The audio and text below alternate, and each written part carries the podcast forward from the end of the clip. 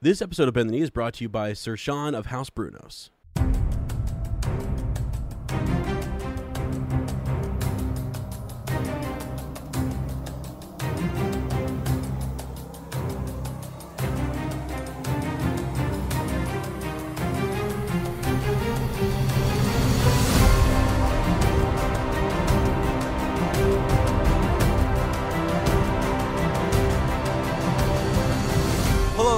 Bend the Knee, a Song of Ice and Fire podcast. I am Sir Matt, the Bud Knight. And I am Sir Ezra the Watchful. Welcome to our Song of Ice and Fire book club. Today we're into chapter 50, um, Arya 4 of A Game of Thrones. And in Fire and Blood, we will be discussing The Long Reign, Jaehaerys and Alysanne, Policy, Progeny, and Pain. Wow, dude. Epis or chapter 50. Yeah. You Yeah. know, I, last week we were like, hey, episode 50, but this week it's chapter 50. You know, Moving along. we're uh, we're coming towards the end of uh, Game of Thrones. We'll be into Clash of Kings by you know by the end of the year. mm-hmm. Yeah. It's exciting. So yeah, it's it's It it's is really neat. you know, to be honest. So, uh, just think t- what's what's ironic about it, right? Is that we're right here in the be- in the first book, you know, thinking about it. You're doing your rewatch. I'm doing. Uh, I need to start mine with my sister soon, and Mhm. uh, it's like then we're we're gonna get the final season season finale. I know. Oh, But then next year, but next year I think we have Long Night, so you know there's going to be a lot of new book readers, a lot Yeah. of new um, absolutely. people who are, and then you know we've talked about when the show ends, you're going to have a lot of people who are go through withdrawal and they, Mhm. who are just show ti watchers and say, hey, I'm going to go, Yeah. I'm going to go watch the read the books and see you know Right. what I missed out on. Right, exactly. Yeah, so it's exciting. It's an exciting time. Um, we've got some conventions coming up here in the spring and in the Mhm. summer. So, Sir Matt and I are excited about that. Hopefully, we'll meet some of you out there and just I don't know, man. It's a good time. It's a good time to be in Yo, abs- abs- abs- absolutely. So yeah, there's a lot to uh, look forward to. So, uh, Sir Ezra, how we doing today, man? You sound a little, uh, Yeah, a little under the weather. is that not like a reoccurring theme? I feel like maybe we have the shivers. You know what I'm saying? Like, Yeah. I, hmm I, I, I don't know. I, I uh, earlier this week. I was I was sick a couple weeks ago. Yeah. You, you, although being a teacher, um, Uh, I have to imagine that you know you're just the, the- dude. being around so many people that it's it's a constant kind of struggle. it's constantly you know i am tried by you know flu uh, virus all the time it's it's crazy uh, so i ended up getting the flu and an uh, upper respiratory infection right after actually i was kind of sick last week when we when we recorded um Yeah. just kind of plowed through and then after we uh, and I finished recording, like the body aches hit. I, st- I started. I just went to bed, woke up, and I was sick, man. I was done for so I haven't missed four days of work in a long time. And Monday, th- Monday through Thursday, I, I tried to come in a couple times, and they were like, "Nah, you still have a fever. Like you're, you look sick. You sound sick. Get out of here." And it, you know, I don't want to spread all that crap to the kids too, even though they're Right. the ones who spread it Got to me. sick in But the first place, yeah. yeah, so I'm feeling though ten times better, man. I mean, it's like the that's flu. good. The flu is a reminder, you know, that like what. It's good to be alive. It's it's it. Just remember, Mhm. if you're healthy right now, just think, man, because like I thought I was on my deathbed. I was writing out my last will and testament to, to Sir Matt, saying, take the podcasting equipment, continue on without me. like I, I thought it was over. So, but uh, how you been, man? What's been going on? Oh man, I've been good. It's been a, it's been a. I've been um, Busy. I've been just kind of rest. Yeah. So I I got a flu shot. Uh, so I didn't I didn't get That the flu boy. this year, unlike Sarah. You know, Smart. I I typically I just it's like every about every other year. One year I'll be like, eh, no, I don't really need it. Then Yeah. another, then the next year I'll be like, all right, I guess I'll get it. You know. So this year Right, I this right. year I got it because I went to the doctor for like a you know my annual kind of physical and hmm they basically for they basically forced it on me. So you know. Yeah, yeah. I was like, okay, I guess. Right, right. so, yeah, so yeah, so got so got my got my flu shot, but uh, no, man, I've just been this week. I've just been kind of resting, relaxing. Good. Um, Good. I was talking to you the other day about that the hot tub. Got a hot tub, so I just Yeah. kind of created this like sanctuary, Dude, Uh, in, in can we in the talk garage, about that? In Yeah. the, in the, in the garage, and so every night I've just been kind of like going out there and just like ch- chillaxing. Got like it's got like some Christmas lights. you know, Yeah, in there. yeah. So it's, and then I just kind of can just sit after work because uh, my job is kind of it's high stress sometimes, and Yeah. so um, I can just come home and I just listen to my audiobook, man, and get just get fired up. So That's good. yeah, actually, I, it's crazy. We got we got like a it's like it's it sounds like it would be way worse than it is. We got like an inflatable hot tub, and I thought like I was like I don't know. I was really skeptical about it, Right. But it's freaking. I'll, always I would it's it's I like it a lot. Yeah. actually, I, I I love it. It's got this like pump. It keeps the water like constant, like 104. Yeah, yeah, Feels yeah. dude. It's- feels feels good. Uh, unfortunately, I'm not like Daenerys Targaryen, so you know after about 20, 25 minutes, Right. then uh, it's a little too hot. I'm like, all right, I dude. Uh, but it's kind of cool. Yeah, it's like it's like uh, it's legit. It's like made by like Coleman, who you know, and right. and uh, we have I have it up on um, like some styrofoam on the ground, so you know, so it keeps it off the, the cold concrete. And Nice. yeah, it's pretty I, sweet. I think what I think what sold me on it is you were like, Ez, if it if it you know if it breaks, uh, oh, I'm buying another one. getting another- Yeah, that immediately. Yeah, immediately. Yeah, it's like 400 bucks, but yeah, so it's pretty. that's kind of cool. pretty That's sweet. awesome. But it's good. It's I've been it's it's allowed me to um this like really spend time to just kind of like all right dive back into the books, um, doing a lot deeper research and, and stuff like that. So yeah, right. That's good. That's what I'm talking about. That's awesome. Um, Mm-hmm. all right, uh, just a couple more, I guess, updates here. Some different things we have. Uh, so because of the plague, you know, whatever, I wasn't able to get everything done Right. that I wanted. Uh, shirts are in the mail. So as of Monday, when you hear this, um, on Saturday in the mail. So you guys should be getting those. I know President's Day here in the states might delay things a little bit, but you guys should be good there. yeah. Um, the post is closed on President's. Day. Yeah, yeah, as it should be, right? Thanks, George Washington. Yeah. We appre- yeah.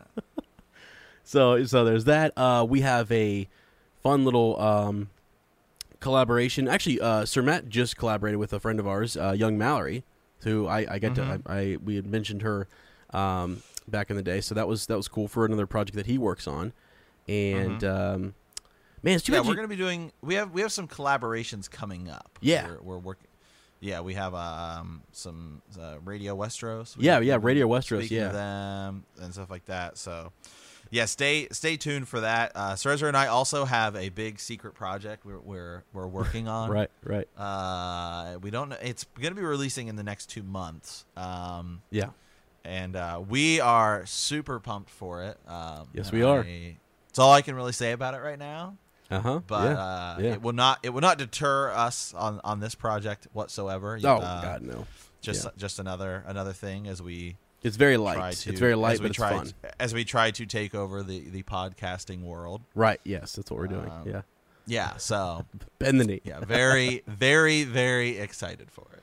Yeah, yeah. So that should be fun. Um, when we're finished today, we're recording another musing, and then um, I actually have Mhm. a musing, lit, uh, just a one-on-one with Sir Ezra later this week. I have I've planned uh, some fun stuff there. So yeah, just some some cool um, updates, and and make sure you guys are you know rewatching the show. You know, get get ready to go. Yeah, get ready, get ready, because yeah, right now I'm just kind of I'm taking this month to kind of February is like my, my all right. I need to relax, kind Yeah. of chill out, because April's coming, man, and it's gonna be Oh, it's gonna be huge. Uh, uh, We're Yeah. hoping that um, um, Ice and Fire Con is gonna be huge too for that collaboration piece when we go down and meet yeah. A lot of other fans and, and podcasters and stuff. So Yeah, and I I was reading I was reading a lot of threads on like Reddit and stuff, and more and more people are, are saying something that you and I have talked about before is Yeah. that you remember we, we had talked about win, winds of winter, right? It at some point it's coming, right? Yeah, yeah. We know we know that it's coming. Um, and you and I have talked about the the theory as we as we talk so often about rabbit holes and theories. Sometimes we have to talk about theories about Gurr, you know, himself, the Yeah. man himself. right, I actually, I think he's done. I think Win. I think we've talked about this before. I think Winds is done, and I think He's he's, done, yeah. waiting until he's done with the whole thing. okay, And so I was reading, I was reading some things, and more and more people are saying, you know, the fact that he hasn't really mentioned it lately, hmm um, is that he's probably he's. If we get it this year, it's gonna be, he's gonna announce it like after the show's over. Okay, here Yep. comes the next book because that seems like the logical kind of time yeah, for it. yeah, You know, like if it, it he's got. I mean, he's got to be close. I would imagine to being done. I mean, Yeah. at least if if he's not done already. Yeah. But it's like it's like that's kind of like the golden time. So you have until May, right, Mhm. to announce, hey, it's done. Mhm. So Yeah. I think that would be kind of like the ideal time. Right. Right. And, and Doesn't I- mean it has to come out this year. Just that would if I were to announce it, I would be okay after the, the final season's over. Yeah, yeah. At some point, you just say it's done, and then then we're all just sort of waiting for that big announcement as when Because if you because if you Yeah. if you don't, then it's like last year where you didn't have like the show going on was a huge waste of time, which it probably was. I mean, you know, like yeah, you, you know, no, knowing Gert kind of was because if you announce it like two to three years from now, you just really lose that momentum. I mean, right now is like boom. You, I I feel like it's kind of make or break time, Gur. Yeah. Like, because I mean, don't get me wrong, we're still gonna read it and we're still gonna love it and Oh. analyze the heck out of it. Right, yeah. But for the 10 million people that watch, you know, Game of Thrones, right. like you, you just missed your your big opportunity. To get them into yeah i see what you're saying Right. because the, you coming off of all of the hype of the show you know Mm-hmm. it's over it's done and then a month or two later when you're still on that high still talking about the show the finale and then you were to say oh the author's done with the next book now is the time to read you know now is the time to to dive back into it and then knowing that you have another book coming let's get ready for that book yeah i, I totally think that marketing wise and everything if, if it's if it is done then that's yeah it's great Yeah. you know but um, and I think it is done. I think I, I honestly do. My thing is, I just, I hope to. I'm just planning another ten years before the next book is done, and I hope, you know, hope he's, I hope he's talked to, he's penciled down Right. the, some, some more of the ending, maybe some more details. Yeah, of it. Yeah, I don't. Yeah, see, I don't know though. You and you and I have talked about this before. Mhm. I I think the last books. I think this is it's the harder book to write. yeah, The last book's easy because you ha- you you've got you've got the vision in your mind. yeah, It's just it's setting up that bow so you can just pull it. Because the last yeah. book, like, pff, it's easy. You know, okay, cool. yeah. I right. hope so. It's okay, This is the hardest book to write. But let me tell you, I think that it's. I agree with you.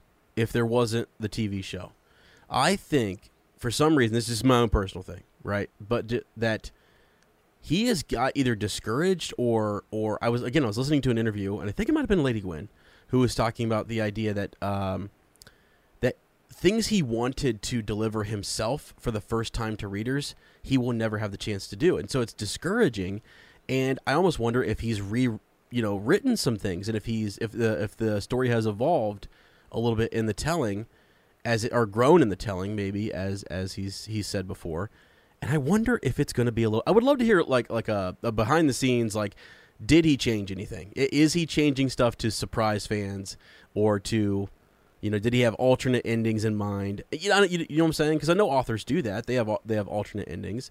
So that's what I'm wondering is is if if you're right, if if nothing else were no show, whatever, he's just doing his own thing, then I think yeah, it's easy to pull it. You set set it all up here in Winds of Winter, and then and then pull the bow. Um, or you know pull it pull it through just to make that perfect bow. But I don't know, my friend. I just knowing him, I I, I, I he has said flat out that people on Reddit have like they have guessed it.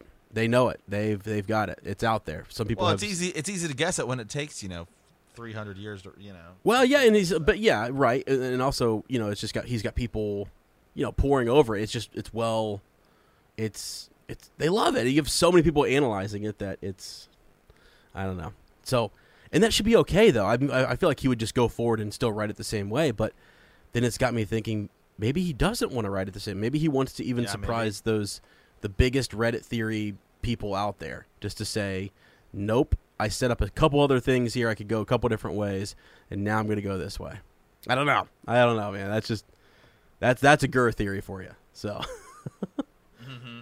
Oh goodness! But I hope we get it at the end of this summer. I hope we get an announcement, and uh, I'd love to tear to tear through it because I've read the first several chapters now. I got into um, Doran Martell's daughter, uh, Princess Oak, Arianne, I think is her name, and I lo- I'm loving it, absolutely loving it, and and it's it's pretty cool stuff. So looking at the Stannis stuff as well too, and just where he's at, and your theories uh, that there's way more to do with Stannis, like yeah, it's huge, huge. I, can, I don't want to spoil. I know some folks haven't read those chapters, so um, I won't. I won't go into details. But man, should be fun. So, yeah. So, all right, buddy. all right. Well, let's go ahead and move on over to um, our, you know, our Maester study here as we go into a enormous chapter from Fire and Blood. Yeah. That's an understatement. It's enormous. It's huge. It's huge. Uh, so we wanted to do this again, kind of like what we did um, last week, right? I mean, we just want to do some major takeaways. I think. Yeah, we're gonna have to because this chapter is so long. Um, this chapter stretches about fifty years, Mm-hmm. right? You know, and it's funny when we think about Fire and Blood. We've talked about this with Fire or with World of Ice and Fire. Jaehaerys is like four pages. Mm-hmm. Well, now he's like 400 pages. Right. So we we get a lot of that detail. So um, I guess kind of the arc is it's it's almost the rest of his reign in the, in this chapter. So I Yeah. hit my table here. Um, it's it's almost the rest of his reign and uh, goes through some some trials. Right. You know we Yeah. have um, we're going to talk about uh, we t- mentioned before the shivers. There's a winter. Yeah. And this is cool actually because this is really one of the only times we get like kind of an in-depth, you know, more detailed story of what ha- what really happens during a winter. Sure. You Yeah. know, we we always just we, we hear a little bit about it, right? Like Tyrion talks about it being kind of young, not really remembering. Some other people just talk about, oh, it was just hard. Um, but here we we hear we hear about like you know there's a famine and like a plague, right? Right. So um, that and it's uh, known as the shivers, right? Yeah. Mm-hmm. and it's just a disease. It's kind of devastating. It's probably more of like a like a kind of like a cold. I don't know. Maybe that's just what the, what they call it. Um, but it says you know it it's first they get kind of a chill, then the shivering gets worse until it's so bad that their teeth chatter and arms. Uh, and legs convulse uncontrollably. Uh, and then their lips turn blue, and the victim begins to cough up blood. Yeah. So, uh, yeah. Um, this is from the wiki here. Uh, death can come within a day of onset of the first chill. Old and young are most uh, vulnerable. Though, even though men in the prime of their life can wake up healthy one morning, they can be struck dead the next. Uh, in the winter of 59 and 60 AC, um, no more than one in five of those who caught the shivers ever recovered. Mm.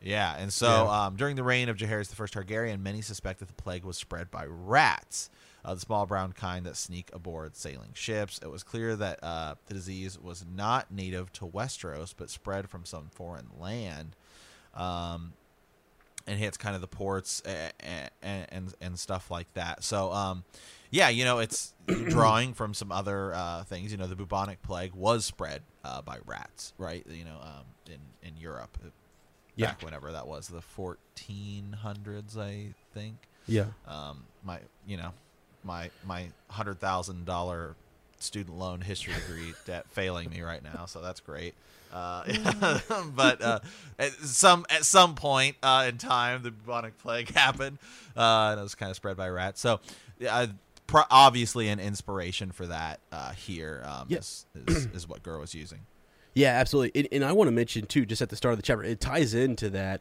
The um, I think his name was. Let's see.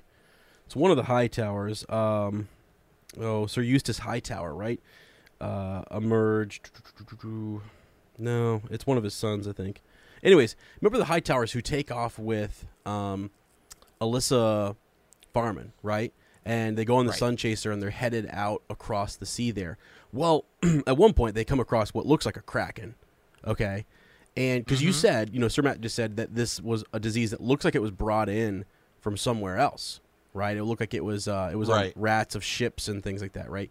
So, um, the guys who survived, who I mean, Lady, um, oh, actually, she she goes by a different name, but she's the one who makes it to like Asshai, right? She's the one who Mhm. her sun chaser makes it through. One of the other ships is destroyed by a kraken. Straight up, looks like a, a, a legit kraken appeared, and there's lightning and waves all this crazy stuff. The other guys make it back, and they turn back, and they stop in. I, I don't even remember where all the places are because again, this chapter is huge. But they stop in uh, at the Summer Isles. They stop in at uh, a couple different places. They had natives in these other island like nations in the south and to the east. Um, that uh, or maybe it was just directly south that end up kind of helping them survive. You know, they had gotten blown way off course and stuff, and so when they come back, I was wondering if that was maybe some of the because there's like poison, they're like the water in these other lands they can't really drink.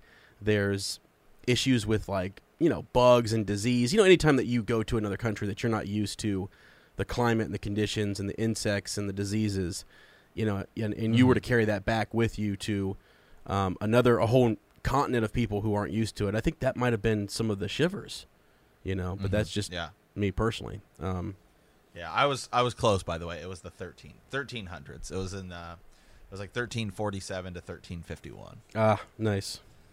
Yeah, so nice, nice, nice. But uh, yeah, so uh, yeah, and so um, you know whether that was just a coincidence that that happened to happen during a winter, or if it was something that was made worse by the fact that people were probably less healthy because there was less food and stuff like that. Um, mm-hmm. Or it's something that's influenced by the gods, right? You know, yeah, because they're cursed. They yeah. have control over things. We know that we know that winters are hard and stuff like that. So, um, yeah, it, the, it takes out a lot of people, mm-hmm. and uh, so it also it just adds to kind of the narrative of how hard and difficult winters are, uh, and that's and that's good because we just in the main series, right? Winter is just coming. We haven't gotten there yet. We've just heard it's hard, but now we actually get to see a little bit of what it's like inside of a winter. Mm-hmm. Yeah. Oh, that's interesting. Um, yeah. So, is it because the winter, or is it because like like what is it that actually like is because the the shivers don't come every winter, do they? No, not yeah. not that I know of. It just talks about you know it's like the winter of fifty nine to sixty AC was an exceptionally cruel one. Cruel, right? So that's so that's that's that's a one year winter.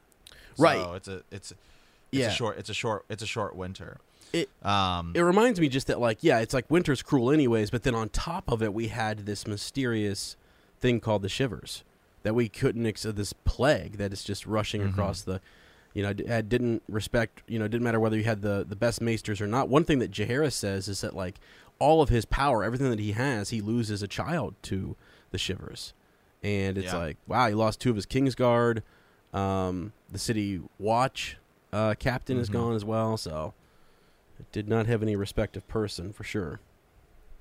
Yeah, yeah. Once the yeah, once the first chill was felt, the course of the shivers was swift. Death could come within a day, and no more than one victim in every five recovered. Mm.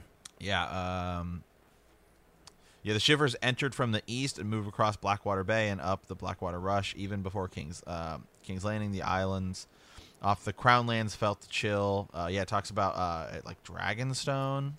Okay. Uh, the Queen's uh, Septa died on Driftmark. Lords of the, um, you know, all across the seven kingdoms. The noble and humble alike were struck down, and the gotcha. old and young were most at risk. Yeah, so it had to have been spread through the through the ports. Well, and that kind of defeats my. So I was thinking back to because when Hightower and those guys show up, they show back up at, on on the west side, which mm-hmm. is you know an old town. Unless there was just another ship that you know they came around eventually. They mm-hmm. sh- they showed up there, and the disease just yeah. took root. But well, yeah, I mean, look way. at this. The the great port city of Oldtown was especially hard hit. Okay, well. it lost a it lost a quarter of its population. Yeah. See, that's where I was wondering because when they get because it's just the way in which it's written. It starts off telling the story of the Sun Chaser and those men who went to mm. mysterious islands that had not yet been explored. Um, they actually make it to three small, really strange islands, and the the crew has a decision whether to go forward mm-hmm. with. Mm-hmm. Um, the Sun Chaser or to turn back. And they turn back, and then they encounter several other islands, and they're just wore out. They lose half their crew to death and plague themselves, you know. So I just wondered if there was a connection there. So, but anyways. and then they're they're looking for rat catchers like crazy. If you were a rat catcher during this time, you were making all sorts of money, you know. So, extermination yeah. squad. Well, right. Well, um, and so one of the, the next part I want to bring up here is just something that's kind of about uh, cool about Jaehaerys. This is my kind of other big big takeaway from here from this from this chapter um, is you know um, two knights of the Kingsguard die right uh, Sir Sam of Sour Hill mm-hmm. and Sir Victor the Valiant along with three lords of the council um, and as and uh, oh is who else uh, Cor, uh Qarl Corbray right mm-hmm. it was the the you know commander of the city watch. Yeah. Um, so it talks about how the streets and alleys of King's Landing fell prey to lawlessness and uh, license. Shops were looted, women raped, men robbed and killed for no crime but walking down the wrong street at the wrong time. King Jaehaerys sent forth his king's guard and his household knights to restore order, but they were too few. Um, so then it talks about Rego Draz. You remember him? He was the master of coin, um, had, who had never taken up residence in the Red Keep, um, though there was ample room for him there. Uh, the king made the offer several times, but he always just he always just preferred, uh, you know, his to live in, in the in the in the streets of silk and and, and stuff like that. So. Um, that way he could entertain concubines without suffering the disapproval of the court.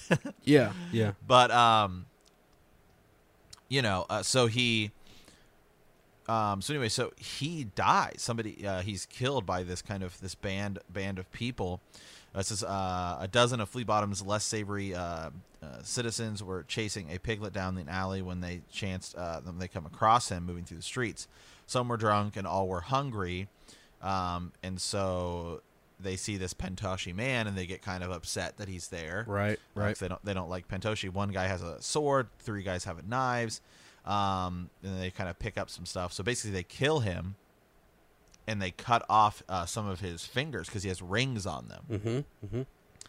And so, uh, and then so they they can do that. So when word reaches Jaehaerys, he like himself rides to find the body, uh, and so he he um, you, you know he, he says when I looked upon his face for a moment as if I was looking at like his like an uncle, right? Mm-hmm. And so um, so anyway, so he kind of he kind of asks the people. There's like a crowd. He asks the people. He's like. Um, I would have the name of the men who did this. Speak now, and you'll be well rewarded. Hold your tongues, and you will lose them. Uh, and so this little, like this girl comes forward. Uh, she doesn't, and she doesn't, and she uh, says a name. It doesn't say who it is. Right. Right. Um, but but the king thanks her, shows her to her knights, uh, and she has her knights show the, the the men that that did this. right.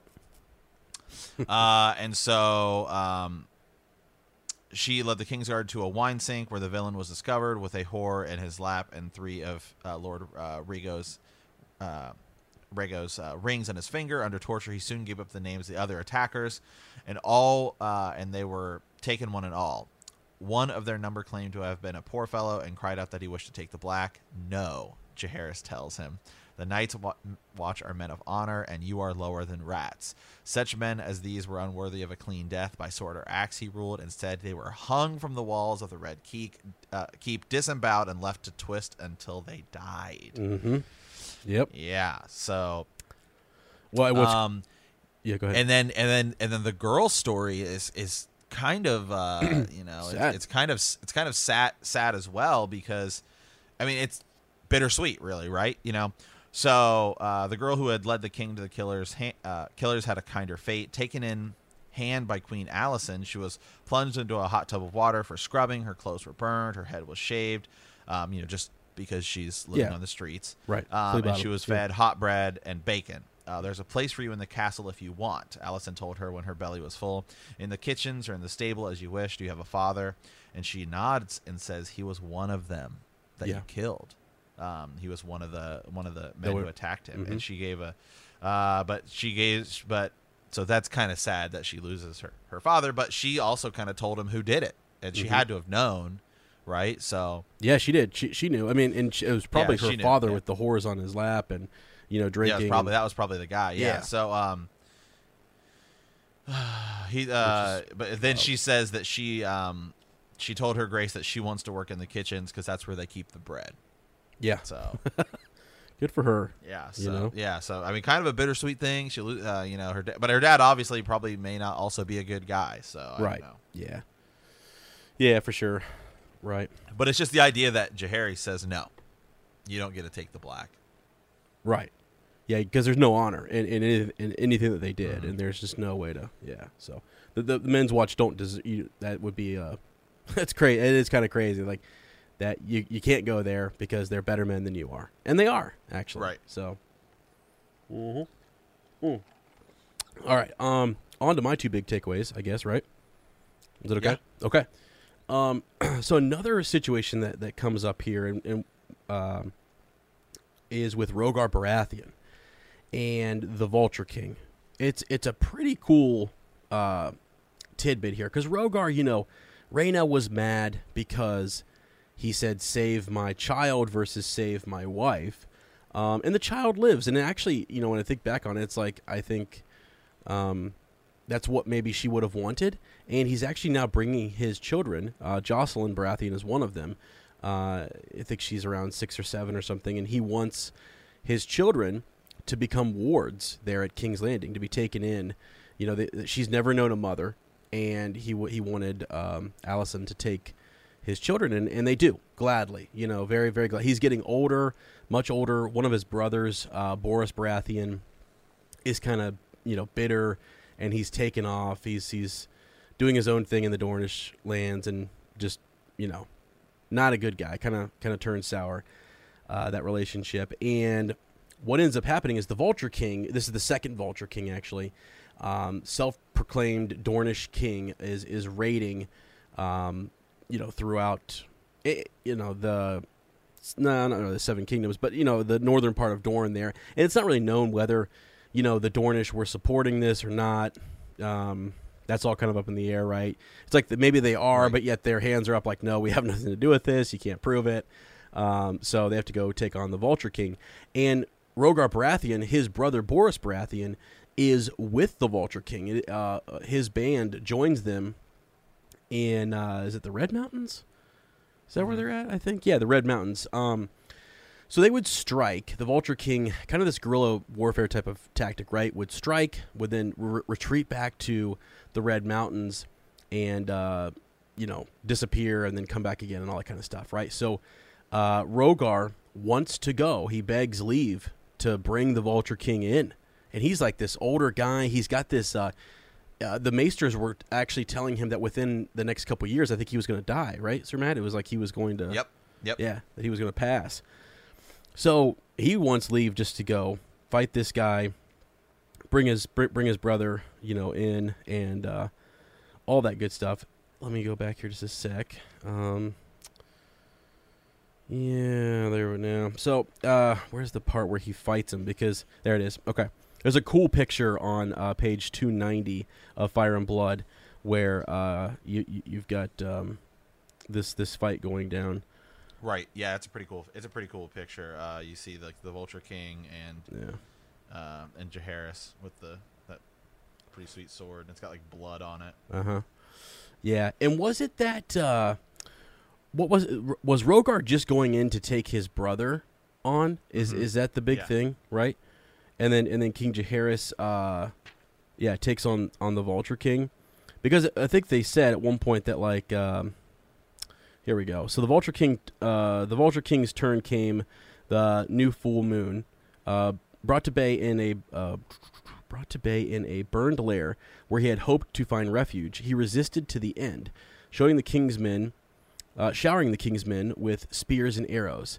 This one is mine, Rogar Baratheon told his grace when the mountain's king, when the mountain king had led was led before them in fetters. At his command, the outlaw's chains were struck off, and he was given a spear and shield. Lord Rogar, Lord Rogar faced him with his axe. Uh, if he kills me, let him go free. Uh, the vulture proved sadly unequal to the task. Wasted and weak and cracked with pain as he was, Rogar Baratheon turned the Dornishman's attacks aside, uh, then clove him from shoulder to navel. When it was done, Lord Rogar seemed weary. It seems I will not die with axe in hand after all. That's what he wanted to do, right? He told the king sla- uh, sadly. Uh, nor did he. Rogar Baratheon, Lord of Storm's End, and one time Hand of the King and Lord Protector of the Realm, died at Storm's End half a year later in the presence of his maester, his septon, his brother, uh, Sir Garon, and his son and heir, uh, Boremund. So that's sort of Rogar Baratheon's end. You know, he gets this last chance to kind of face this other this uh, Vulture King in single combat, and then, you know. So yeah, pretty Right. neat, right? Yep. Yeah, yeah, yeah. Uh, let's see what other what else happens because there's there's several Vulture Kings that kind of crop up throughout this. Throughout history. Yeah, Right. yeah. So, um, let's see. Let me read one more paragraph here. Lord Rogar's uh, war had lasted less than half a year. uh, begun and won entirely in 61 AC with the Vulture King eliminated. Rating fell off sharply along the Dornish marches for a time. As accounts of the campaign spread through the Seven Kingdoms, even the most uh, martial of lords gained a new respect for their young king. Any lingering doubt had been dispelled. Jaehaerys Targaryen was not his father, Aenys. For the king himself, um, for the king himself, the war was healing. Against the Shivers, I was helpless, he confessed to Septon Barth. Against the Vulture, um, I was a king again. So you know he's just Yeah. making all sorts of good moves and ruts those guys out. Takes Vermithor there and uh, is able to handle them pretty easily. And he's he's quick and he's decisive and you know um, in his actions. So contrasting himself to Aenys. So all right, uh, one more thing here, Sir Matt. This is kind of an interesting uh, connection, and then there are so many more, but we really just don't have time to get to all of them one that you've probably read if you've read through uh, Fire and Blood and you've you've maybe you've wondered about this. Uh, Saera Targaryen, okay, Mm-hmm. Yeah. um, the ninth born child of King Jaehaerys and Queen Alicent Targaryen. She is, what's the word for her, man? I don't even know. She is kind of, uh, she's needy. She needs uh, a lot of attention high high maintenance. high maintenance. There you go. so she's demanding. She's disobedient. Her first word is no, right? And uh, very much different My from my kind cousins. my kind of woman. Your kind of girl. Yeah, that's what I thought. oh man. So uh, you know, her early life there. I mean, she's just kind of it's. She's always wanting all this attention and just just bossing people around and what have you. And quickly though, in her in her teens, she starts to do some really. She had some several mean pranks with. Uh, um, she pranks Tom Tom Turnip, the court fool, right? Um, this cruel prank resulted in him being injured, and uh, the Septa even declares that she's like an evil child. So yeah, it's it's th- there's a lot. She she at one point goes to I think she takes Tom Turnip to a brothel, and she's with a couple other of her handmaidens and some some young men, and uh, let's see, these men are Roy Connington, uh, let's see, Jonah Mooton, heir of, of Maidenpool, uh, Connington, obviously, Lord of Griffin's Roost, and uh, Sir Braxton Beesbury, the heir of Honeyholt. So, what ends up happening, just to make this kind of short, is that she fools around with all these guys, all three of them, at, as like a 14 year old. I'm, I'm not sure how old she was 14, 15, 16. Um, yeah, by the time she was by the time she was 12, she was often drunk um, there in the Red Keep. So she's out, and what they do is they take the fool, and they end up kind of like uh, wanting to see him, you know, essentially have sex with some of the in this whorehouse, you know, Yeah. and they kind of pay. They, they mess with him. They they think it, they thought it would be kind of funny to watch all this happening, and there are there are two of her handmaidens. One of her handmaidens ends up pregnant, um, you know, and is and is scared by one of these boys, and it's just sort of a like a big love fest, man. It's kind of this weird, you know, everybody's hooking up with everybody type of thing. Uh, she talks about which boy she likes the most, which one she doesn't, and uh, they're brought. Eventually, this all comes out, and, and they're brought before the the king, king and queen, and he he discovers what they've been up to, and uh, you know she starts to kind of like confess all in, in in front of her father, and but also she, she- it's almost like she has bipolar disorder a little bit, really, because she at one point she's crying, this thing, next moment she's smiling and laughing, talking about how it wasn't that big of a deal, and I don't know if it's just because she's under the she's in the king's throne room there, being questioned by her father, and she could tell he's being serious. Um, and at one point, he asked point blankly, you know, if her maidenhead is still intact, um, or did she give it to one of these boys? And she said, "I gave it to all three. None, e- each of them thinks that they were the first. And she Yeah. she talks about how silly boys are and all this kind of stuff, right? So he takes her. He's the, the those guys are going into the cells and and they try to help out.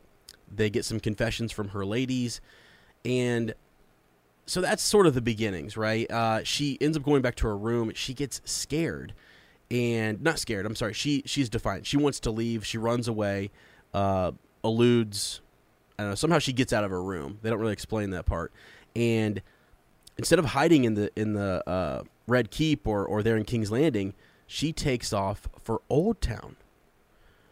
And while she's there, she's um, again kind of doing a lot of the same mischievous stuff that she had that she had been doing. Um, they they do send her for a couple. I'm sorry. So at first they do send her to the Faith, and two years there she tries to kind of like you know, um, I don't know. She she she handles all of the different punishments that she gets there and what have you. He uh, let me let me just read this here. According to Septon Barth, Jaehaerys might have been willing to forgive Saera had she done um, as she had been told. Instead, however, she escaped her confinement that night and left the Red Keep and was taken uh, by the Dragon Keepers when she tried to enter the Dragon Pit. So they were worried about her getting on a dragon. One of the quotes is, "Is that like, can you imagine Saera on a dragon?" So you, that's part of you know this theme is that these young Targaryens stealing dragons. You know, it's like it's like a, a youngster stealing a car. Imagine what they would do. Imagine what a 12 and 13 year old would do with a car. It's just it doesn't sound good to us. And so when the younger Targaryens get you know try to steal these dragons, that that could be a big deal. Um, they put Jonquil Darke there to kind of guard her, right? To, to stand over uh, guard. Uh, Saera's five companions. Oh, face their own um, their crimes. Sir, Sir Braxton Beesbury requested a trial by combat and was slain uh, during the combat by King Jaehaerys himself. That was pretty cool, actually. So you know he he wants to. Uh, he just doesn't think he's being treated very very well, and and her father kills him. She watches that actually above in her cell. Um, and then so she's sent to Oldtown for the to, to the faith. So I had that a little bit backwards. So she is then sent there um, with the faith to kind of you know learn something. I guess you know get some instruction. Right. They try to, you know, give introduce her into the faith, hoping that will Mhm. uh, turn her Mhm. around. Right, because the seven, obviously, you know that there's a strong pull there, right? to forsake your old ways and you know live this new life.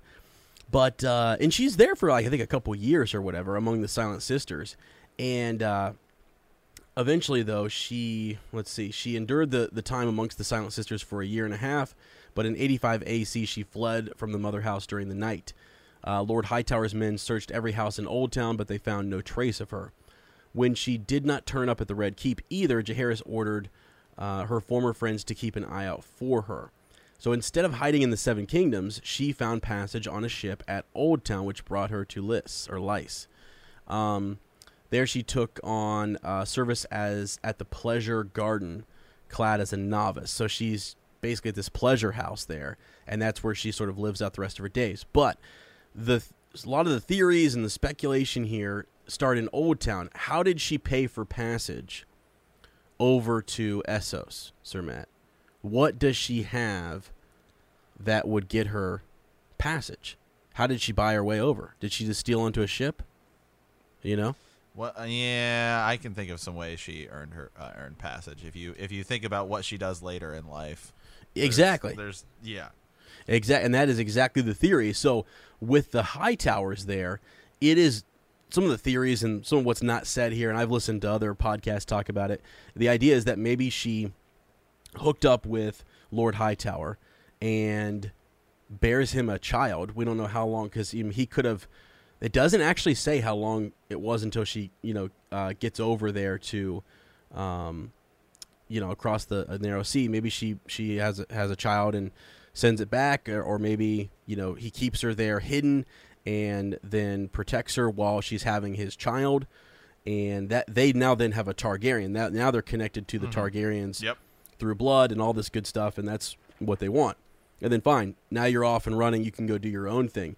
And the proof, not proof, but some of the uh, people will claim that later on in life, King Jaehaerys, first of all, he doesn't let Alysanne ever talk to her again. She writes her letters, tries to connect with her daughter, her long lost daughter. Um, it doesn't happen in 101 AC to jump ahead. Like she has a several, she has three bastard sons who come back. One of them is like the spitting image of Jaehaerys, looks just like him, you know, Yep. in his youth. And they're trying to make their claim for the throne. Obviously, it, it doesn't work for them. doesn't doesn't go down that way. But late in his life, uh, he actually receives uh, Lady Alicent Hightower. It's his his caretaker, and he mistakes her for his daughter. So Yeah. a- and towards the end, he he was he grew convinced that Alicent was Saera returned from across the the sea. And when you look at the age and stuff like that, a lot of people believe that maybe it was Saera's daughter. Maybe she had a daughter with with one of the Hightowers, and it was Alicent Hightower. So I don't know. There's that, that's that's something I I, I heard. I, I was as I was reading, it's kind of implied, and it's a interesting little little, little nugget. You know, because we even had that clear back in A World of Ice and Fire. We had this idea that um, he he was mistaking Alicent Hightower for his daughters, and we didn't know why. Is it just Yeah. old age? Why does she Mhm. look? Why does she look so much like them? Why, why would he be making that well, mistake? and you know, there probably is something more to it because this isn't the first time. If you think, you know, it kind of reminds me of uh, Tansy, right? With Mhm. um, oh, uh, what's his name? Uh, Tully? Hoster Tully. yeah, Yeah, Hoster, Hoster Tully. So it's a similar, a similar type of a thing. hmm Um, and we don't know how Saera dies. We just know that she spends time over in Volantis. So Yeah. we don't know. right, Uh, that's how her her life. She ends up um, just kind of li- staying living over there. right. Yep, does, not not uh, not tied up or finished. Yeah, so. I don't know. That's kind of the, the other big cool, you know, connection slash takeaway from this chapter is that possibly the Hightowers do get a Targaryen, you know, uh, child of some kind. So this grandchild might have been actually a grandchild of of Jaehaerys. Mm-hmm. you know that was that was taking care of him at, at the end and um, yeah because the Hightowers were always trying scheming ways to to kind of you know uh, either get closer to the Targaryens or to get a dragon or or whatever so that that would definitely be something they'd be interested in and, and possibly thinking about so the other thing at the end of this chapter very very quickly is just that good Queen Alysanne um, through a lot of other things, a lot of her children dying and stuff like that, ends up. Uh, there's a sad little story about her daughter, um, you know, who was who was very afraid to have children, has a child and dies, and she just Alysanne just can't recover from that. Goes to Dragonstone, spends out the rest of her her life there, and ends up passing in I think 100 uh, AC. We we'll get to we'll come back to her because we have to talk a little bit more about the when she leaves Jaehaerys, you know, and the reasons why she's upset Right. and stuff. So, um, but yeah. Anyway, so that's pretty much it this week. Though those were our big takeaways. There's other little tiny stories, uh, nuggets in there as well. Um, if you guys want those discussed, just send us a raven, and we're more than happy to discuss them. So, Absolutely. Yep. all right. All right. Well, uh, all right. As so Ezra, is it time? Let's move on to the reread. Yeah, time to jump in there. Uh, last week we were in Eddard 15, where after King Robert's death, Ned uh, convinced the small council to confirm him as protector of the realm. However, the council is interrupted by a summons to the throne room, where King Joffrey demands o- uh, oath and fealty. King Cersei rips up uh, Robert's will, and Ned declares Joffrey has no right to the throne. Ned calls for the City Watch to seize uh, Cersei and her children in the gold cloaks and said, kill Ned's men, and Littlefinger reveals his betrayal. This week we are in Arya 4, but the last time we were in an Arya chapter, she was chasing a cat when Myrcella and Tommen had discovered her. She escaped unidentified, but finds herself in the dungeons. Uh, there, she overhears two men talking about killing her father and eventually finding her way out. Uh, she tries to tell her father, but he doesn't believe her. So quite a bit's happened uh, since then. That's sometimes the problem with the POV chapter. We talk about this. Yeah. Is uh, you know she's been in a lot of other chapters since then, uh, just not a POV chapter. So this week in Arya 4, Arya's training with Syrio Forel is interrupted when Sir Meryn Trant and a member of the Lannister Guardsmen uh, appear. When Meryn demands Arya comes with him, Syrio senses something odd and fights the guards, giving Arya time to escape. As at the stables, Arya finds her sword needle and kills a stable boy who attempts to capture her before escaping via the dungeons of the Red Keep. Yeah. Yep. This is this is a good one. This is one of your favorites. You know. Yeah, so uh, like, me switch over to my other book here. So it's got your good friend Syrio Forel. Yeah, this is where a big theory comes uh, in later. You know, the the is Syrio Forel, Jack and you know Jaqen H'ghar uh, Yeah.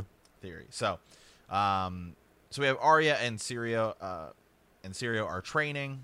Um, they're you know kind of pa- pa- uh, going back and forth, finishing up that last thing, and um, you know it's it's funny. Uh, we just still just get a little bit of the training here, and, and it's funny just uh you know, it's like a left Syrio sang out, low his sword, you know, just going back and forth.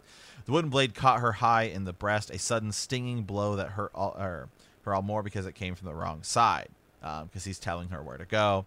Uh, and she, ow, she cries out. She would have had a fresh bruise there, um, but by the time she went to sleep, somewhere Mm-hmm. out, uh, you know, at sea. Uh, a bruise is a lesson, she told herself, and each lesson makes us better. Yeah.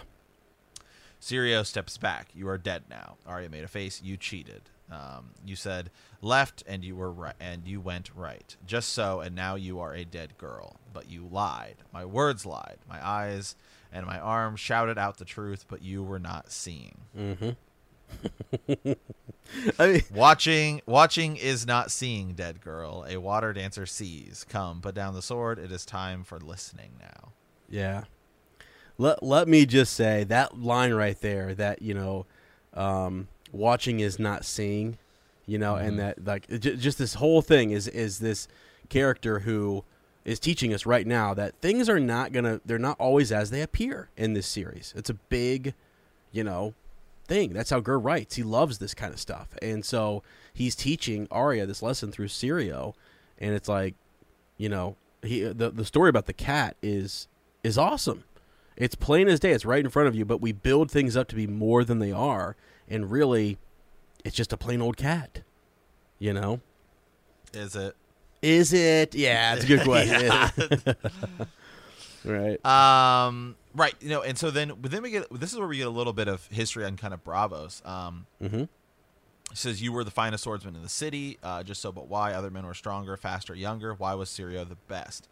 Uh, and he says the seeing is the seeing, the true seeing. That is the heart of it. Hear me. The ships of Braavos sail as far as the winds blow to land strange and wonderful. And when they return, their captains fetch queer animals to the sea lords. Um, uh, such animals you have never seen striped horses, great spotted things with necks as long as uh, stilts, you know, things that we would Mhm. imagine to be giraffes and stuff like that. Yeah, Um, yeah. Syrio Forel has seen these things. On the day I am speaking of, the first sword was newly dead, and the Sea Lord sent for me. Many bravos had come to him, and as many had been sent away. None could say why. When I came into his presence, he was seated, and his lap was a fat yellow cat. He told me that one of his captains has brought uh, this beast to him from an island beyond the sunrise. Have you ever seen uh, her like? He asked of me. And I said to him, Each night in the alleys of Braavos, I see a thousand like him. Uh, and, uh, and that day I was named the first sword.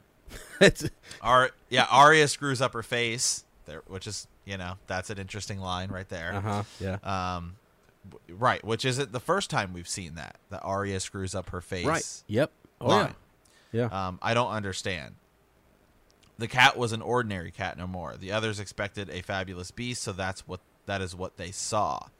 Um, try you know trying to like impress him. Mhm. How large it was, they said it was no larger than any other cat. Um, so the guy's just just kind of honest there, and so Mhm. um, you know the heart lies and the head plays tricks with us, but the eyes see true. Look with your eyes, hear with your ears, taste with your mouth, smell with your nose, feel with your skin. Then comes the thinking. So just kind of use Mhm. use your instincts. Well, it's it's really neat because, it, it- like, he knows that the Sea Lord is brought all these mysterious, possibly magical, exotic creatures. So everyone who Mhm. comes before Syrio is thinking, okay, this person's not going to have just a regular old alley cat, a fat Right. alley cat sitting here. And no, that's where that's really what it is. We make it up. Mhm. We we think because of association, because it's this Sea Lord who has all these other cool things.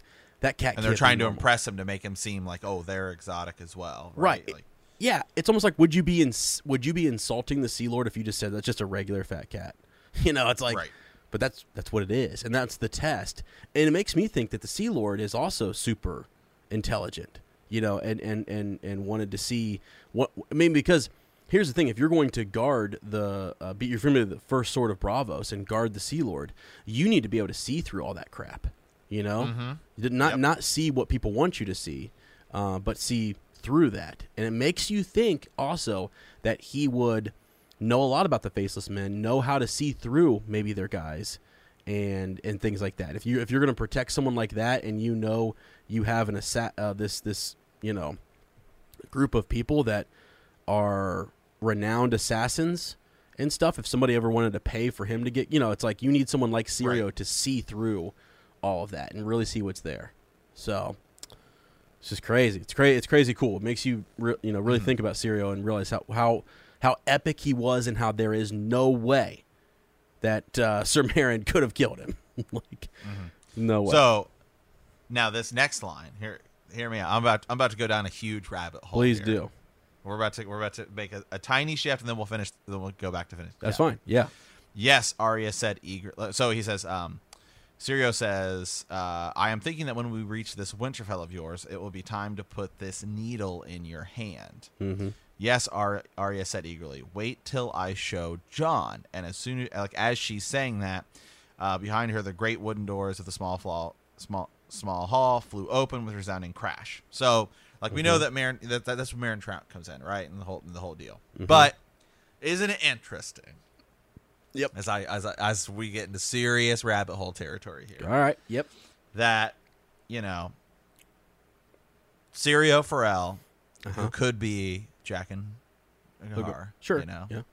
right? Who works for the many-faced god, which a lot of people think is like, you know, serving the old gods. You know, this whole the whole deal, right? Um, as she's saying, "Oh, wait till I show Jon," you know, Jon Snow, who could be like Azor Ahai, Lightbringer, all this stuff, this Mhm. cool sword. Uh, that's like immediately as as he walks in. Mm-hmm. I'm just, I don't know, just just thinking. I mean, I don't know. I'm just, Oh yeah. I No. just find, I just find, I just find it interesting. Well, I mean, also what what I now know is that Syrio Forel knows that there is a character named Jon who excites Arya, and he likes Yeah, Arya. exactly. You can tell Yeah. that he likes her. Um, Mhm. And I know he's being paid to train her, but she grows on him. And I just from my own reading, and I think, you know, it's it's just neat. She's he's teaching and training. He's no longer he's the former for, first. Why is he the former as well? He's still alive. You know. Mhm. Um, do they talk about that ever? I wonder if they do.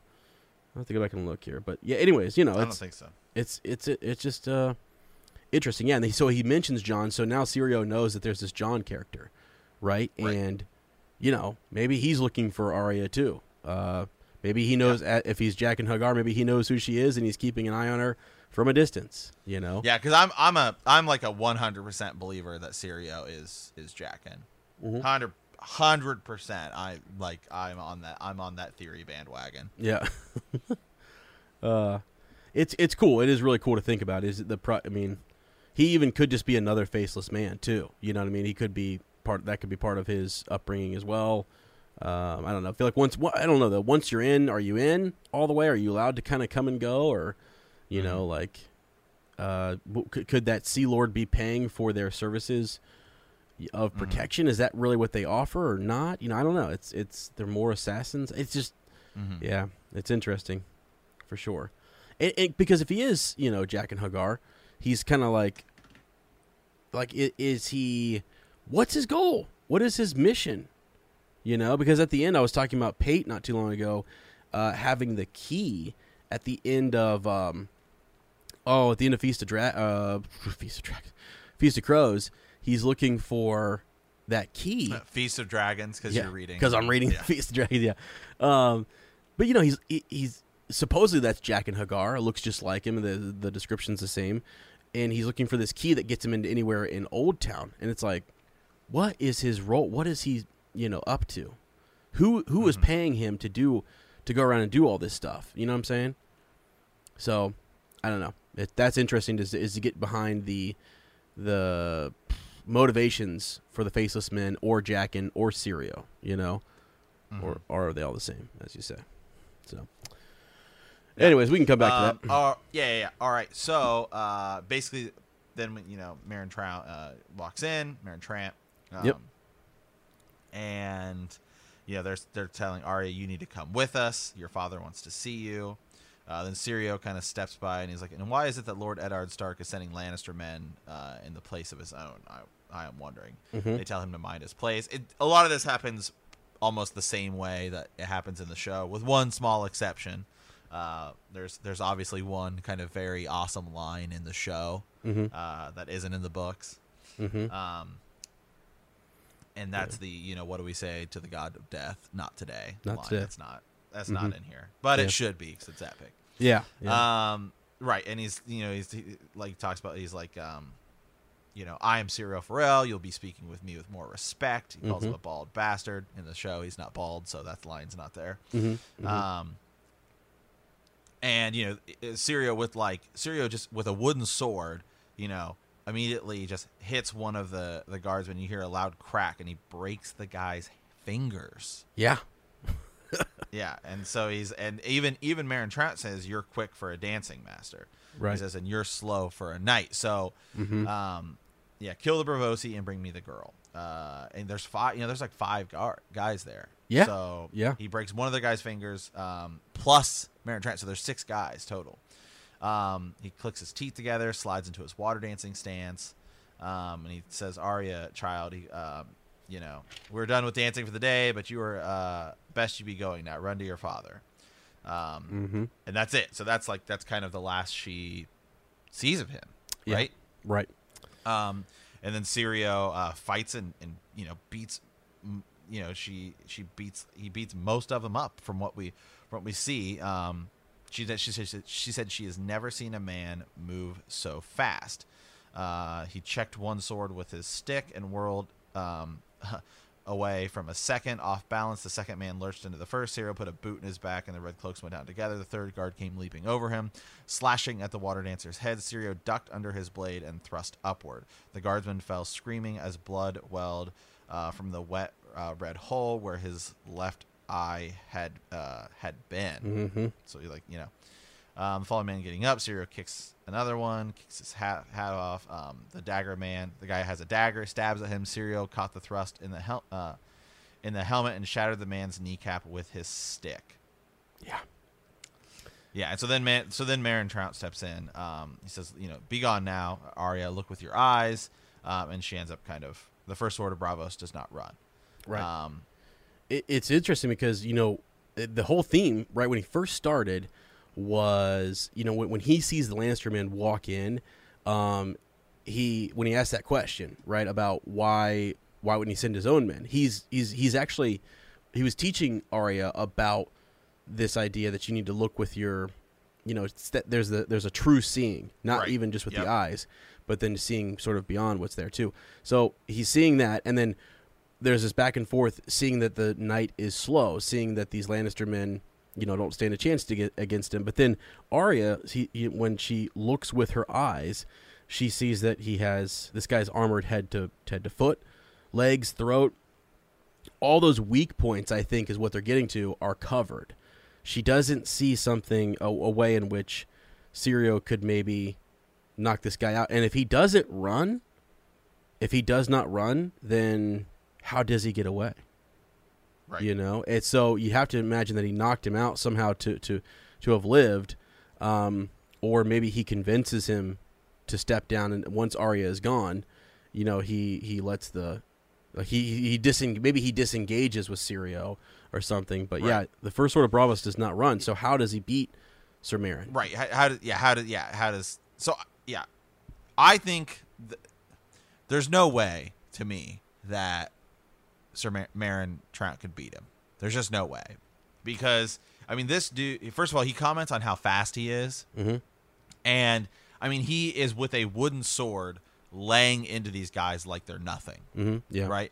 And then we know the Hound later on talks about you know that Sir Meryn Trant is like an imbecile and an idiot. Like, Mhm. and we know that Robert Baratheon's Kingsguard is not really made up of the best and finest knights in in the realm. Like Mm-hmm. you can even look at Jaime Lannister. Um, now you know this is obviously kind of extended stuff, but yeah um, remember we were watching the they're like the extra features in the Game of Thrones mm-hmm. where it's kind of like the histories and the lore. And so those are kind of interesting because those kind of tie far more into the books. They they build the history that's never really talked about in the show. And those are far more focused on the book, but they have the characters reading these stories um, you know, as their characters. So Right. it's like Jaime is telling the story about how the king the King's Guard. He's talking about Sir Duncan the Tall and all this stuff. And in that special feature video, um, you know, this obviously show Jaime Lannister talking about book stuff, um, talks about the Kingsguard that's around him and how they're other jokes too. Right, So yeah. even he talks about the fact that Sir Meryn Trant's a, a joke. Like jo- he's- yeah. he sucks. He sucks. So, um, yeah, I could totally see Sir Meryn, uh, Meryn Trant just being like, I gotta get going. Like I gotta go catch this girl. Right. That so, yes. That that's one thing. Another thing I thought too. What we, you know, the the in the true seeing, there are many other swords. His sword gets his wooden sword gets cut in half. You know, Right. but there are other swords around him. Oh, There he, yeah, other, he could easily he could easily pick Yeah. up or take one of those guys' swords. So he, so you know, oh, uh, go Mm-hmm. ahead, go ahead. Well, I was gonna say that maybe Sir Meryn, since the first sword doesn't run, maybe he did run, and I doubt he reported that. You know, uh, the other guys are knocked out. There's no one to say that he didn't, you know, run away or something, and then, you know, or, or maybe he knocks him out and then he just gets away. He t- he, he knocks him out with the sword. Because I don't think that he was there. Syrio doesn't kill those other men. He doesn't need to really. He just knocks No. them all. And you Yeah. know, I'm thinking about something, kind of the Jaqen theory, Yeah. right? Yeah. Is Jaqen talks about like you know, only life can pay for death, Mhm. right?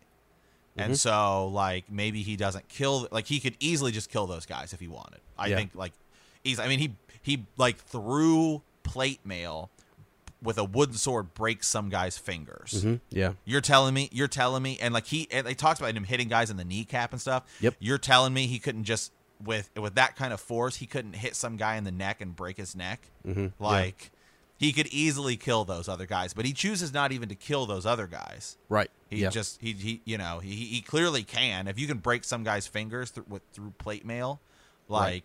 you know, I mean, it's obviously smaller bones and stuff like that, but Yeah. Mm-hmm. with a wooden sword, yeah, I'm pretty sure this guy, as as we've been quoted as saying, is a boss. He's a, oh yeah. Uh, oh yeah. so he's no slouch. Right. Uh, we had a we had, we had a Raven. Is that the one we're reading later, where the guy? Uh, Oh no, that, about- that we'll say we're saving that one, but yeah, we're saving that one. Yeah, somebody had commented uh, uh, about about us saying that. Um, slouch. yeah, he's no slouch. He's he's a boss. So, um, yeah, I mean, he could easily waste those guys, but I think there's that idea right where where Jaqen This is where I tie into that Jaqen theory. Um, you know about death and life. You know they they they they kind of go hand in hand. So maybe if Syrio was sent there for some reason, Mhm. right?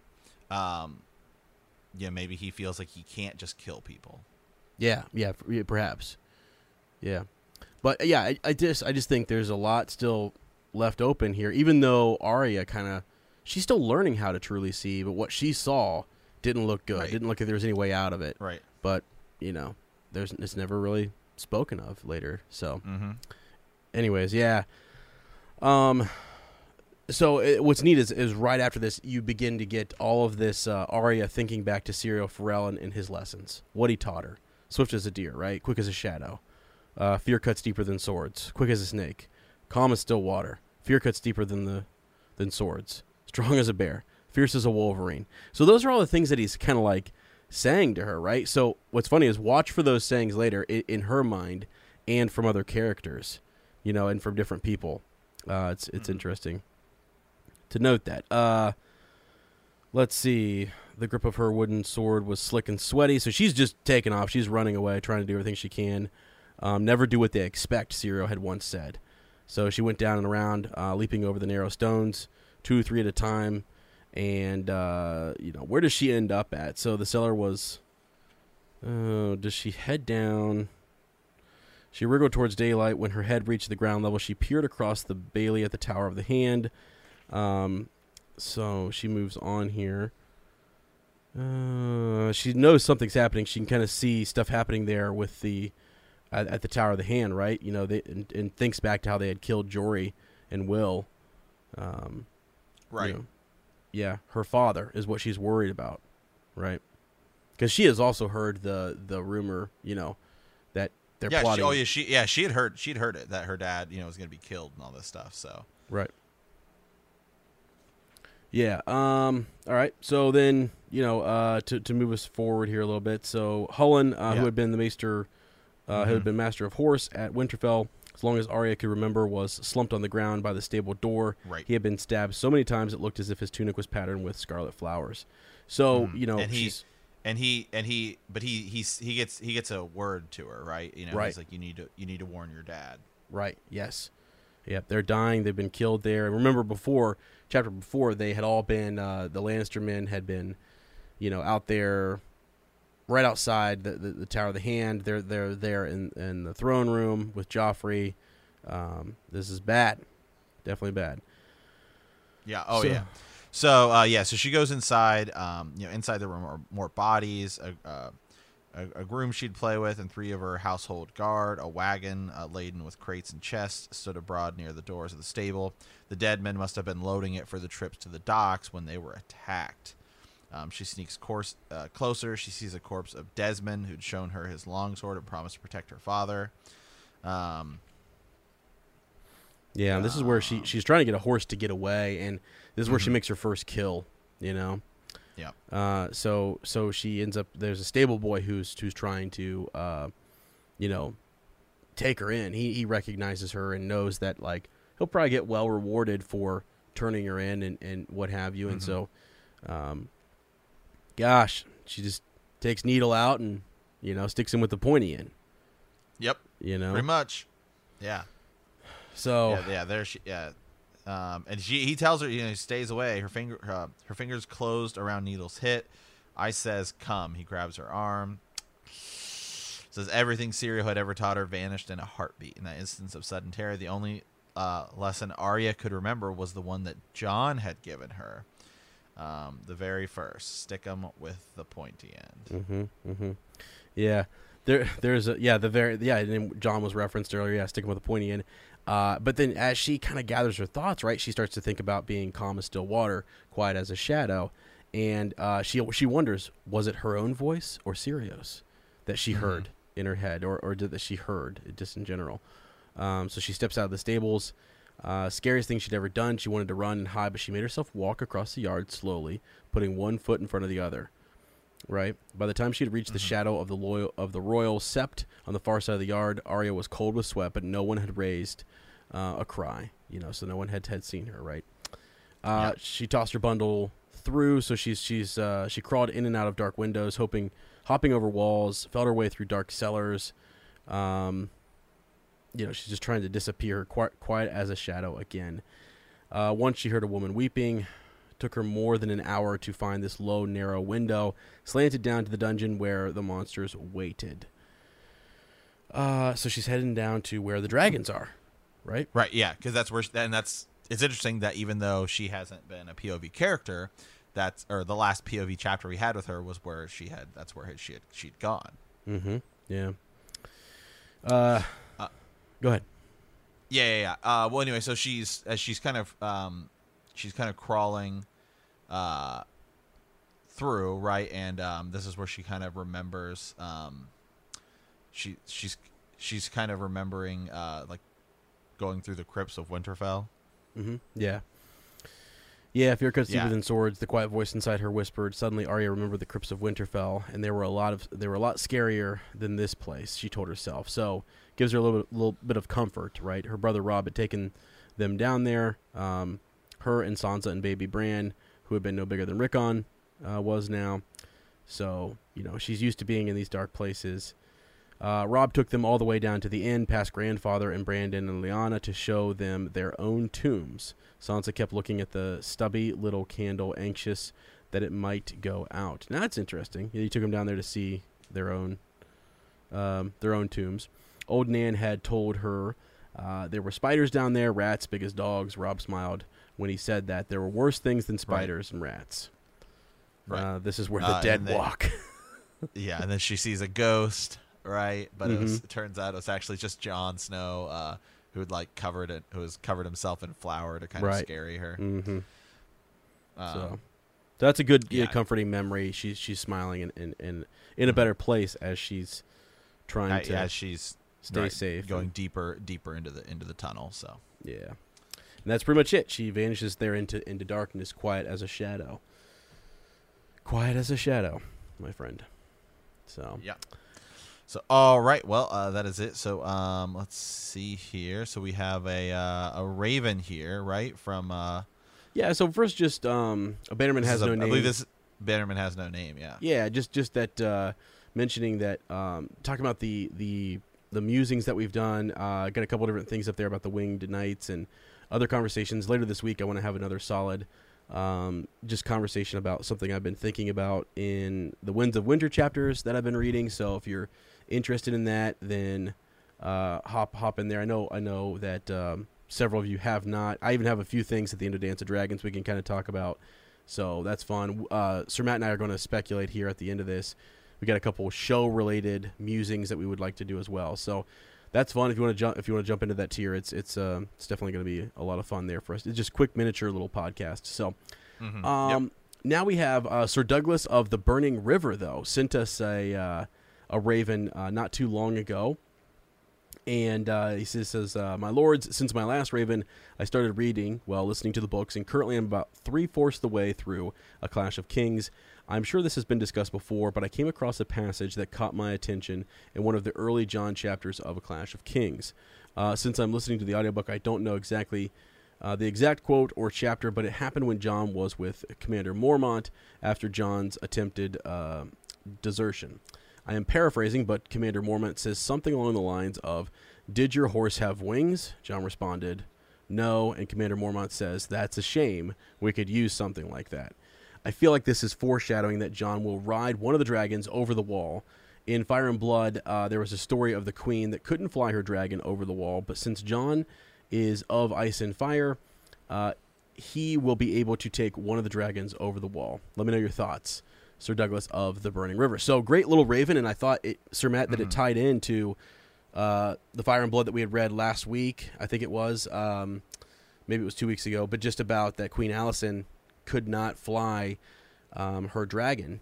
Is it Quicksilver? Is that her dragon? I think uh, over over the wall. And is it would it do like to get over the wall with a dragon? Do you need to be born of of ice and fire? Is that the right Yeah. bloodline? You know what I'm saying? Is that Yeah, I mean, so the show, no, uh, the show has clearly proven that because Daenerys flies Uh-huh. over, and then uh, the Night King flies over as well. Um, so yeah, the show's the show's its own thing. Um, but right? yeah, Sir Douglas is reading the books now. Yeah, and and, and It's and- possible. yeah, cause we'll- because- we don't know yet whether or not you you know we don't know, we don't know because I think I think that the you and I have talked about this a lot. I think that the wall's coming down a totally different way in the books. Mhm. Right, like I think the win- the horn the horn of winter right is going to be the thing, the thing that does it. So, um, Mhm. Yeah, but the idea that maybe Jon uh, could do it instead, maybe of being being uh, born of ice and fire. Yeah, that's de- I mean, that, Well, that- uh, well- there's a there's def- there's def- definitely a possibility. Yeah, there is, and I was thinking, you know, imagine you have a couple dragon riders riding, and they, their dragons can't go north, and Dany, you know, kind of says, "Well, we, we can't do it," and then Jon is the only one who's able to take his dragon beyond the wall because of his blood and because of who he is and and the command that he has, or, or you know, what have you. So, I don't know. Thought that would, I think that's kind of interesting, and when you think about in the book, all we really have to go off of is, is Queen Alysanne, uh, the only dragon that we know of that had gone that that Attempted. that's yeah attempted or had been that far north um, is is she and her dragon. So mm-hmm. Yeah. you know, I thought Sir Douglas has a good question, and I there may be a lot of things like that when you look at Jon and and what if he if you you know believe that he's born of ice and fire um, that that allow him to do more than what other folks can do because of his you know the, the mixture of that blood. So Yeah. Yeah. No. Great. yeah, great, great- thought. great um, we question, yeah. actually might bring that up um, in Raven's Nest, and so I thought we would plug Raven's Nest real quick just next week, Yes. which is um, the 24th of February. Mhm. So we're gonna have a good time there. So if you haven't jumped into the Patreon tier and you would like to do that, um, feel free to, to do that. Those who are uh, our bannermen are our speakers. Um, everyone else can kind of participate via text messaging on there. You, you can comment. You can, um, you know, uh, add in add in your thoughts Yeah. that way. What time are Um, we doing Raven's Nest, Sir Ezra? I don't remember. Remember we had, we said it last week. Uh, yeah, it was early. to go, It- uh, It was gonna I'm be gonna have to early. go back. Yeah, it was I'm gonna gonna be to go back and check. I think we uh, was it. I think it was noon Pacific time is what we said, Did we? Okay, okay. So which three would be three three Eastern Standard time. Because remember, it was about Yeah. six o'clock last time we did. yeah, I think we did at time. three, and so, yeah, that didn't work out for some people. Yeah, so I think we're gonna do noon. right? And then we one. thought no, I think we said one. I think I think we said one. so. We'll So- post in the Facebook group. How about that? We'll yeah, jump that. on. Yeah, yeah. Well, it'll probably be a, well, it'll probably be about one one o'clock. Mm-hmm. Um, because we'll probably get start getting set up at noon. Because the people who joined us last time, you know, there's some setup. Make sure everybody's people, you know, there's make sure everyone's microphones work. So Yeah, we'll yeah. probably start at about one o'clock. Um, but Sir Ezra and I will be on at around noon to help people get kind of set up. And, Yeah, and yeah, like that. absolutely. So, yeah, so that should be a lot of fun. Um, and what we'll do is maybe we'll make another post again, just kind of highlighting some of the Ravens and the topics that we're going to be talking about. Mm-hmm. I know Lord Adam Parker last time uh, took the time and wrote down some some solid notes and things. I'll try to have a doc ready to go too. Uh, sometimes they're more detailed, sometimes they're they're not as detailed. So just if you want to add comments in there and you're one of our bannermen, you can definitely do that um, uh, and add those in so we all can kind of discuss and and uh, have a good conversation about that. So. Absolutely. Um, all right. Uh, don't forget to send those ravens to btkcast at gmail.com. Uh, time for Man the Wall. Uh, we wanted to give a shout out to our bannermen. So we've got Lord Jason of House Ross, uh, Lord Hunter the Foulmouth, Lord Amanda of House Richardson, Lord Adam the Young Bull of House Parker, Sir Peter of House Whittingham, uh, the Ghost of Harrenhal, and Lord Thanos of House Titan. Yes. All right, everyone. Well, we want to thank you for playing the Game of Thrones. In our next episode, we will be discussing Chapter 51, Sansa 4. hmm Uh, if you like our podcast, don't forget to subscribe, like us, write a review, leave a comment, or send us a raven at btkcast at gmail.com. We will see you in a week, and remember that winter is coming.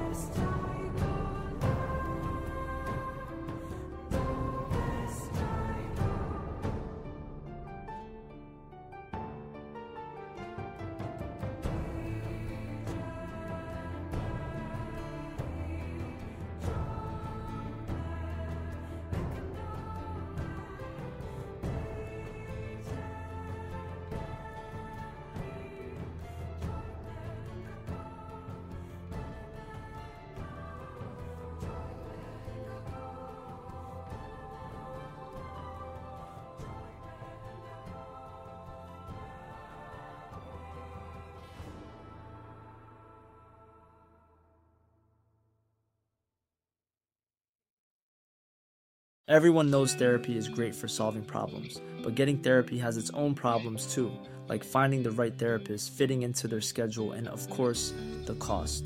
Well, BetterHelp can solve those problems. It's totally online and built around your schedule. It's surprisingly affordable too. Connect with a credentialed therapist by phone, video, or online chat, all from the comfort of your home. Visit betterhelp.com to learn more and save 10% on your first month. That's BetterHelp, H E L P.